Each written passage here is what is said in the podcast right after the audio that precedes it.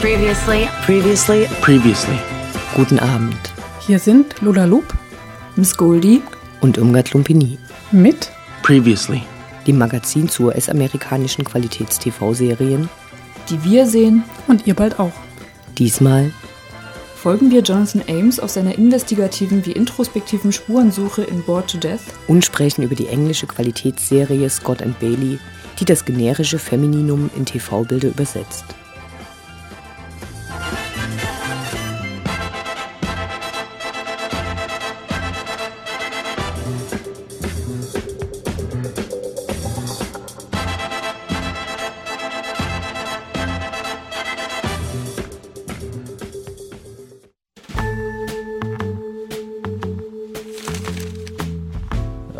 Shadows in the city used to love you. What a pity. I miss the questions you used to ask me. Bored to death, cut mad and lonely. Bored to death, cut mad and lonely. Bored to death, cut mad and lonely. Bored to Death. Cheers to Friendship. You know, I never thought I'd be in a graveyard in spa robe, talking to a beautiful transvestite in the moonlight. It's romantic. Diese romantische Situation hat Ray wieder einmal seinem besten Freund Jonathan und dessen Hang zur Privatdetektei zu verdanken. Und damit sind wir auch schon mittendrin in der irrsinnig absurden Welt von Boat to Death, der Noir-Erotik-Comedy-Serie, die von 2009 bis 2011 auf HBO lief. Schauplatz Brooklyn, New York City, späte Nullerjahre. Der Auftakt. Jonathan Ames, um die 30 Jahre jung, Krimi-Autor, befindet sich am Tiefpunkt nicht nur seines schriftstellerischen Daseins. Nachdem sein erster Roman ein ganz passabler Erfolg war, verzweifelt er an den berühmt-berüchtigten Schwierigkeiten eines erfolgreichen Zweitwerkes. Seine bevorzugten Inspirations- wie auch Prokrastinationsmittel Weißwein und Marihuana. Diese ausgiebig konsumierte Mischung hält seine Freundin Suzanne nicht lange aus. Sie verlässt ihn. Daraufhin, und vor allem um seine Schreibblockade endlich zu lösen, tritt Jonathan in die Fußstapfen seiner Romanhelden und bietet per Online-Anzeige seine Dienste als Privatdetektiv an. Zu äußerst günstigen Konditionen, versteht sich. Kenntnisse hat er ja, als Autor wie Leser von Krimilektüre. Die Kundschaft lässt nicht lange auf sich warten. Und bald angelt Jonathan sich einen aberwitzigen Fall nach dem anderen. So hilft er einem Polizisten von der Sippe aus der Patsche, dessen Vorliebe für Sadomaso-Spiele aufzufliegen droht, als seine Kollegen eine Razzia in genau dem SM-Club planen, in welchem er treuer Stammkunde ist. Er bringt auf der Suche nach der Braut eines russischen Mitbürgers die Mafia von Brighton Beach gegen sich auf, spielt Postbotin für Liebesbriefe in der Frauenabteilung eines Wellnessclubs und kümmert sich um gekidnappte Hunde ebenso wie um gekidnappte Spermien. Tatkräftige Unterstützung erhält er dabei von seinen besten Freunden Ray Houston und George Christopher. Ray, ein gutmütiger und immer etwas naiv und vertrottelt wirkender Comiczeichner, kompensiert sein mäßig erfolgreiches und alles andere als spannendes reales Leben mit seinem alter Ego der Comicfigur Super Ray.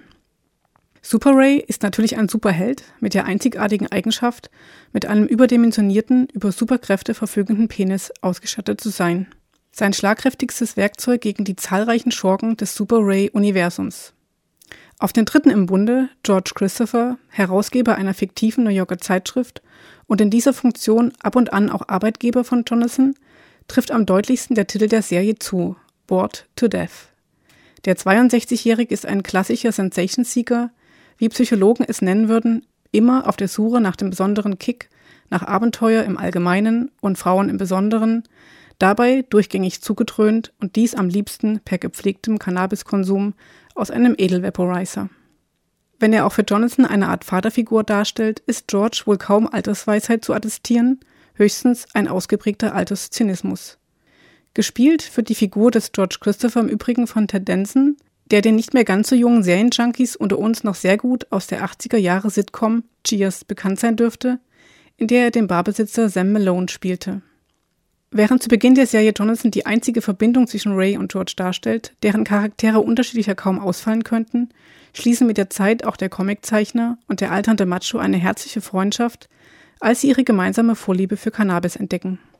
Und darum geht es in dieser Serie schließlich auch, um Männerfreundschaften. Zugegeben, dieser Fokus, der schon allein durch die ausschließlich männlichen Hauptdarsteller zustande kommt, schreckte uns zu Anfang gehörig ab.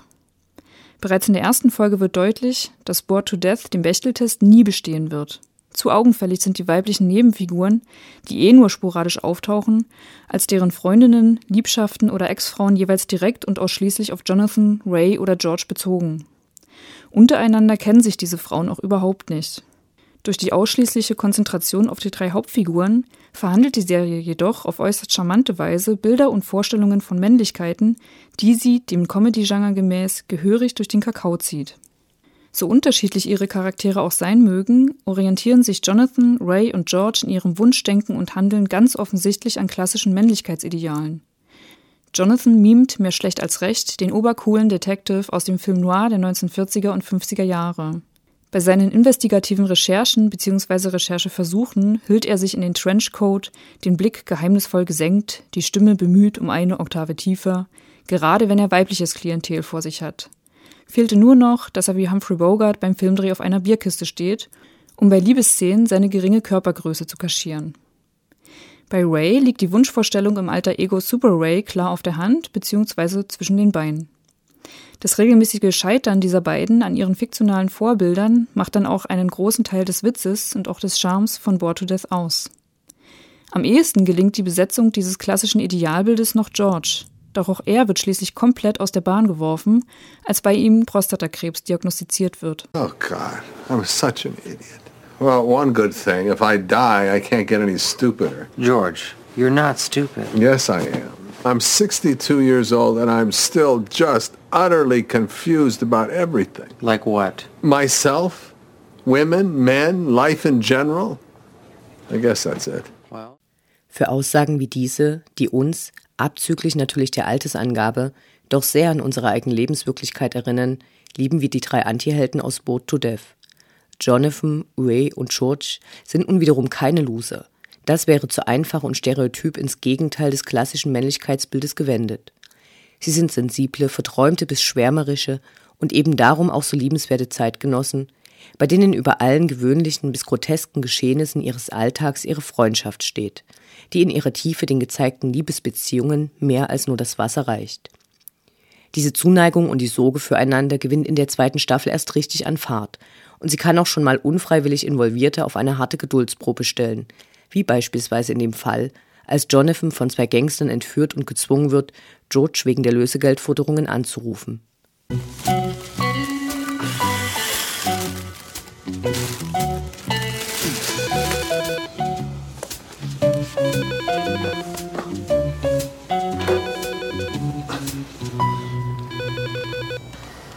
Hello, George, thank God. It's Jonathan.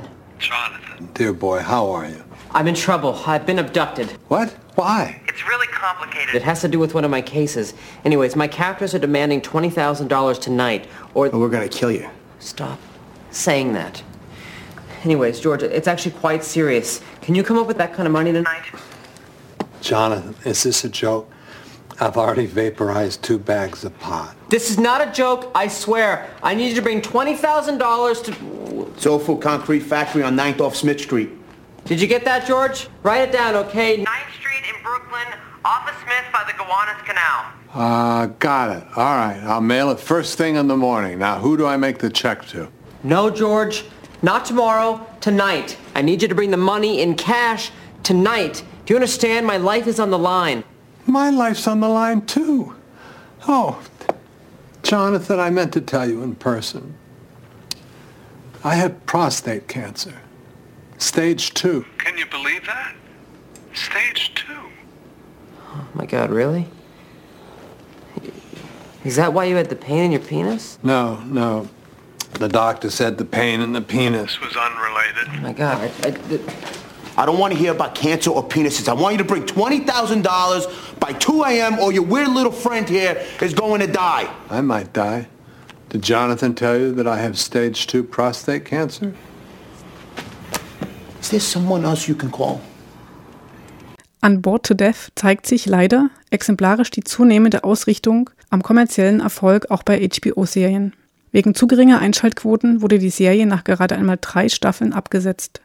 Dass in jüngster Zeit Gerüchte zu einem Bored to Death Kinoableger auftauchten, tröstet nur bedingt.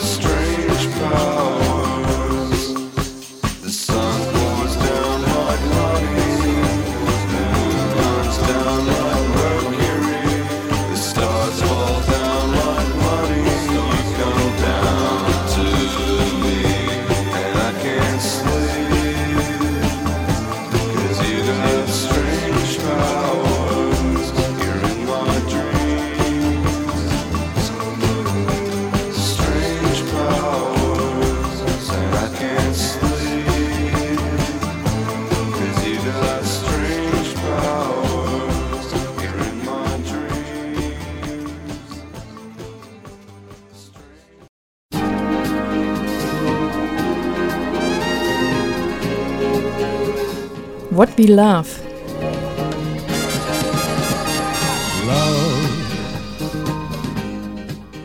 Alles muss man selber machen. Das britische Kriminaldrama Scott and Bailey. Immer noch werden wir viel zu oft mit Serien konfrontiert, in denen Frauen die Rolle der Ehefrau, Partnerin, Mutter oder Geliebten spielen, nicht aber einfach eine Frau, die ein eigenständiges Leben hat, in dem sie zwar auch einige der vorher genannten Rollen innehaben mag, aber eben tatsächlich die Hauptrolle spielt. Aber Hand aufs Herz, wie spannend könnte das sein, gerade wenn Science Fiction und Mystery fehlen? Scott and Bailey, ein in Manchester spielendes Kriminaldrama, ist da eine Offenbarung. Drei weibliche Hauptrollen, eine Regisseurin und zwei Produzentinnen setzen die Idee von zwei Entwicklerinnen um. Dass damit die Frage nach dem Bechteltest hinreichend beantwortet ist, sollte damit schon fast klar sein.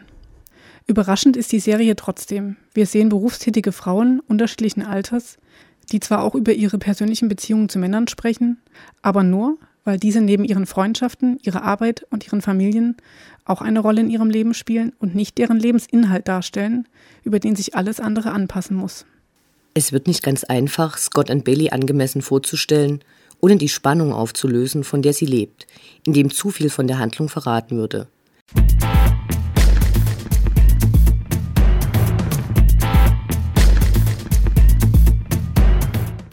Rachel Bailey und Janet Scott sind Kolleginnen und Freundinnen. Sie arbeiten als Kriminalistinnen bei der fiktiven MIT-Einheit der Manchester Metropolitan Police und versuchen vor allem Mordfälle zu klären. Während Janet in einer eher schalen Ehe mit zwei Töchtern im Teenageralter lebt, ist Rachel in wechselnden Beziehungen und lebt allein. Sie kommt aus einer kaputten Familie, ihre große Schwester übernahm die Sorge für sie und ihren jüngeren Bruder, als ihre Mutter die Kinder verließ. Sally Lindsay hatte die Idee zur Serie gemeinsam mit Suran Jones, die selbst Rachel Bailey darstellt.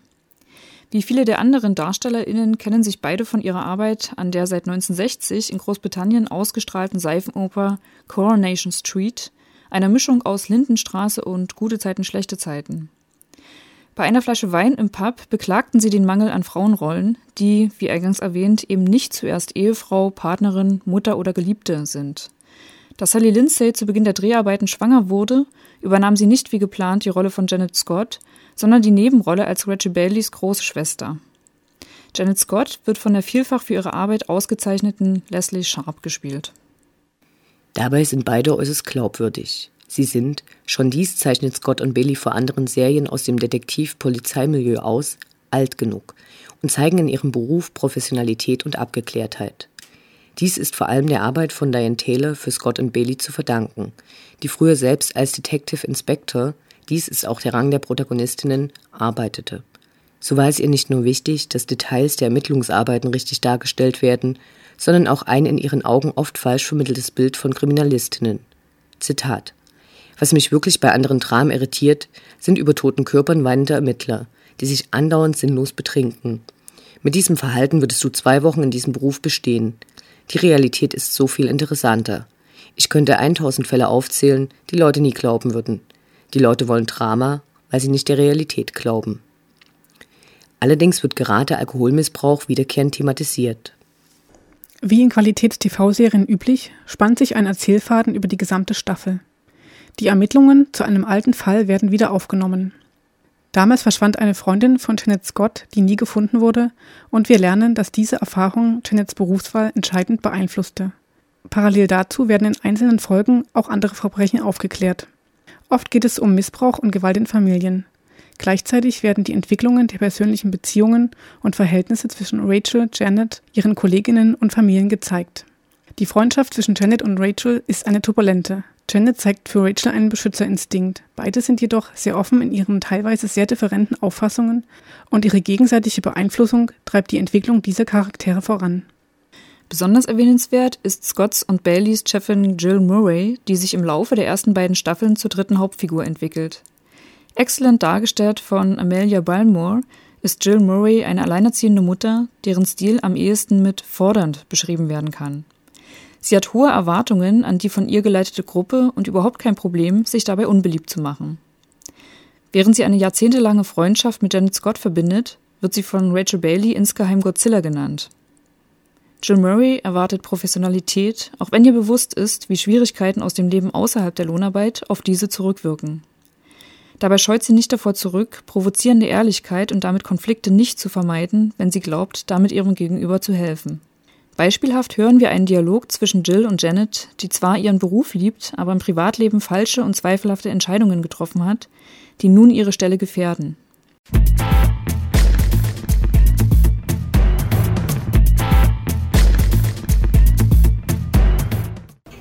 What am I supposed to do with you?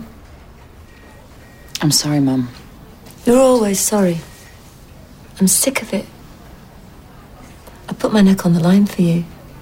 I sat there in front of the assistant chief con, a chief superintendent, a chief inspector from the discipline office of professional standards, and God knows who else, and told them all what a wonderful, committed, dedicated detective you are, and begged for the continued privilege of having you on my syndicate. I love my job. I do. And it is the one bit of my life. It's not a bit of your life. Your job is your life. If you want your job to be just a bit of your life, you have to keep things separate. But you don't seem to be capable. You keep dragging your personal mess in here. We keep having to deal with it. I keep having to pick up the pieces. You slept with a barrister. You PNC'd the barrister's car. Your brother murdered the barrister. This. This particular mess today is unacceptable. I know, I'm sorry. But it's. It's connected to all of it, everything that you've just cited. And it's the end of it. I'm getting a divorce from Sean because I wasn't ready to marry. I knew that when I did it. I think you knew it too. And I still did it. Bad mistake. You know, you once told me that you'd made a bad mistake with your marriage and that led to other mistakes. My mistake in my personal life impacted me and only me in my professional life. I didn't bring my reputation into disrepute. I didn't bring my job into disrepute. Okay. Do you honestly think you can have the career you say you want and carry on living your life like this? I'm not going to carry on like this. Do you honestly think anyone is ever going to stick their neck out for you ever again? What do you want me to do? Get back to work. Do something clever that takes my mind off what a liability you are. Scott and Bailey ist fesselnde Unterhaltung, eine Wohlfühlserie ist es nicht. Hier siegt nicht das Gute über das Böse. Neben den Verbrechen, die tiefe Abgründe offenbaren, werden gesellschaftliche Missverhältnisse gezeigt. Dabei ist bemerkenswert, wie weit persönliche Motivationen die Protagonistinnen und Handelnden antreiben, welche Grenzen ihnen jedoch aufgrund ihrer sozialen Herkunft und ihrer wirtschaftlichen Lebensverhältnisse gesetzt sind, innerhalb derer sie überhaupt agieren können. Die Kritik reagierte nicht einhellig auf Scott and Bailey. Während teilweise das Potenzial nicht erkannt wurde und die Serie als, wenn auch sehr gut gemachte, übliche Sonntagabend-Krimiserie eingeordnet, aber auch als Lewis mit Frauen diffamiert wurde, gab es einen wesentlichen Kritikpunkt. Es wurde moniert, dass die Männer in Scott and Bailey überwiegend als schlecht charakterisiert würden. Fuck off. Es ist wahr, ein Großteil der männlichen Charaktere ist problematisch.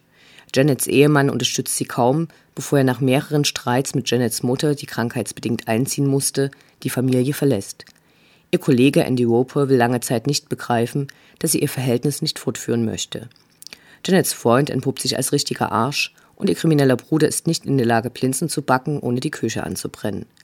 Dies zeigt aber lediglich, dass hier die eingeübte Heroisierung männlicher Protagonisten nicht fortgeführt wird, während die Fehler weiblicher Darstellerinnen als normal angesehen werden.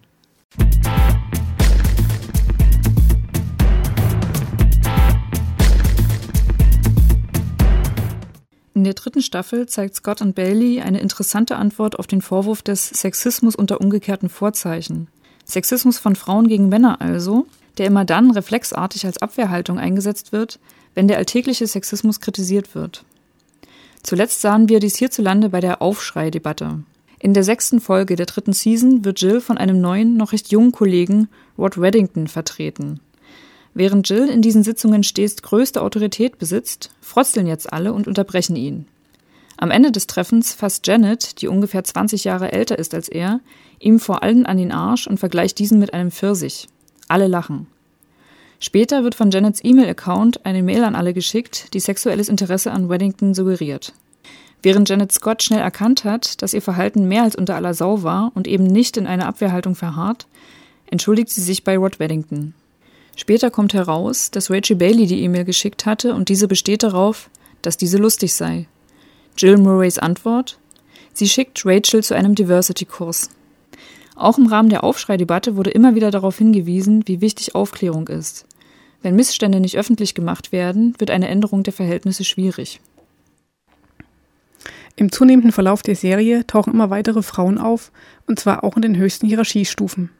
Scott Bailey scheint hier das generische Femininum in TV-Seriensprache zu übersetzen, indem häufig nur Frauen in ursprünglich durch Männer gehaltene Positionen gezeigt werden, wird deutlich, wie sehr wir immer noch an die Darstellung von rein männlichen Gruppen, gerade im Umfeld der Lohnarbeit, gewöhnt waren.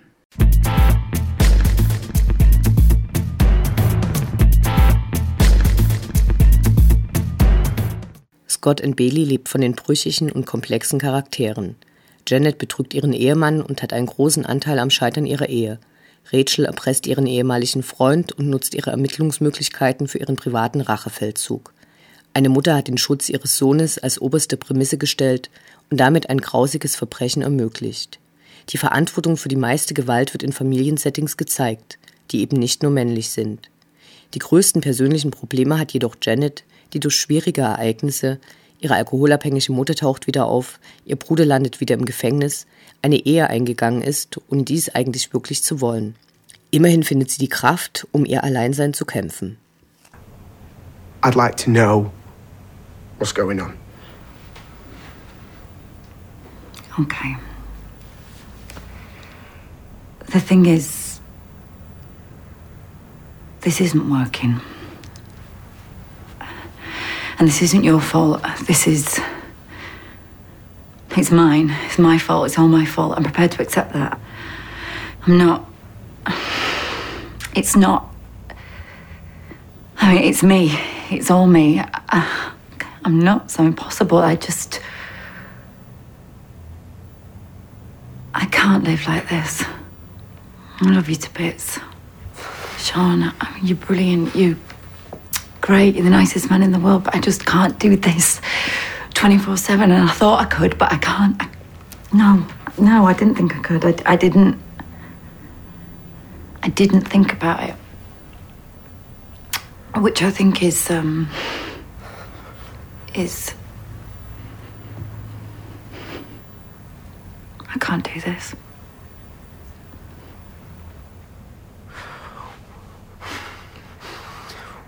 What specifically is it you can't do?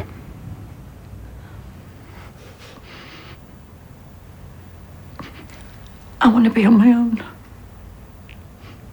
Scott und Bailey zeichnet ein wenig schmeichelhaftes Bild des kontemporären Großbritannien. Während ein Großteil der Außenaufnahmen dem Manchester Tourismusbüro zugutekommen dürfte, wird eine zunehmend verrohte Gesellschaft gezeigt, aber nicht vorgeführt, da das Major Incident Team ein Teil eben dieser ist. Die gut-böse Dualität zwischen zu kontrollierender Bevölkerung und guter Justiz existiert nicht mehr, auch wenn insbesondere Janet Scott und Jill Murray dies zu erreichen versuchen. Kritisch zu erwähnen ist, dass ein Großteil der Verbrechen mit der Hilfe von Videoaufnahmen aufgeklärt wird. In Deutschland wurden die ersten beiden Staffeln von Scott and Bailey von ZDF Neo ausgestrahlt. In Großbritannien wurde gerade das Finale der dritten Season gezeigt. Ob es wenigstens im Englischen eine vierte Staffel geben wird, ist noch offen.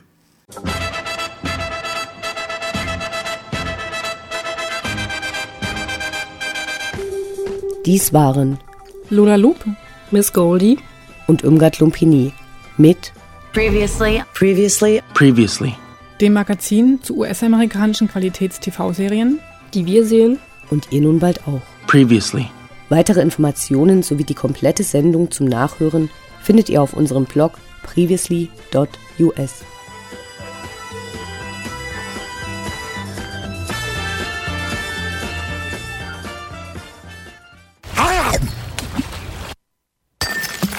Sorry.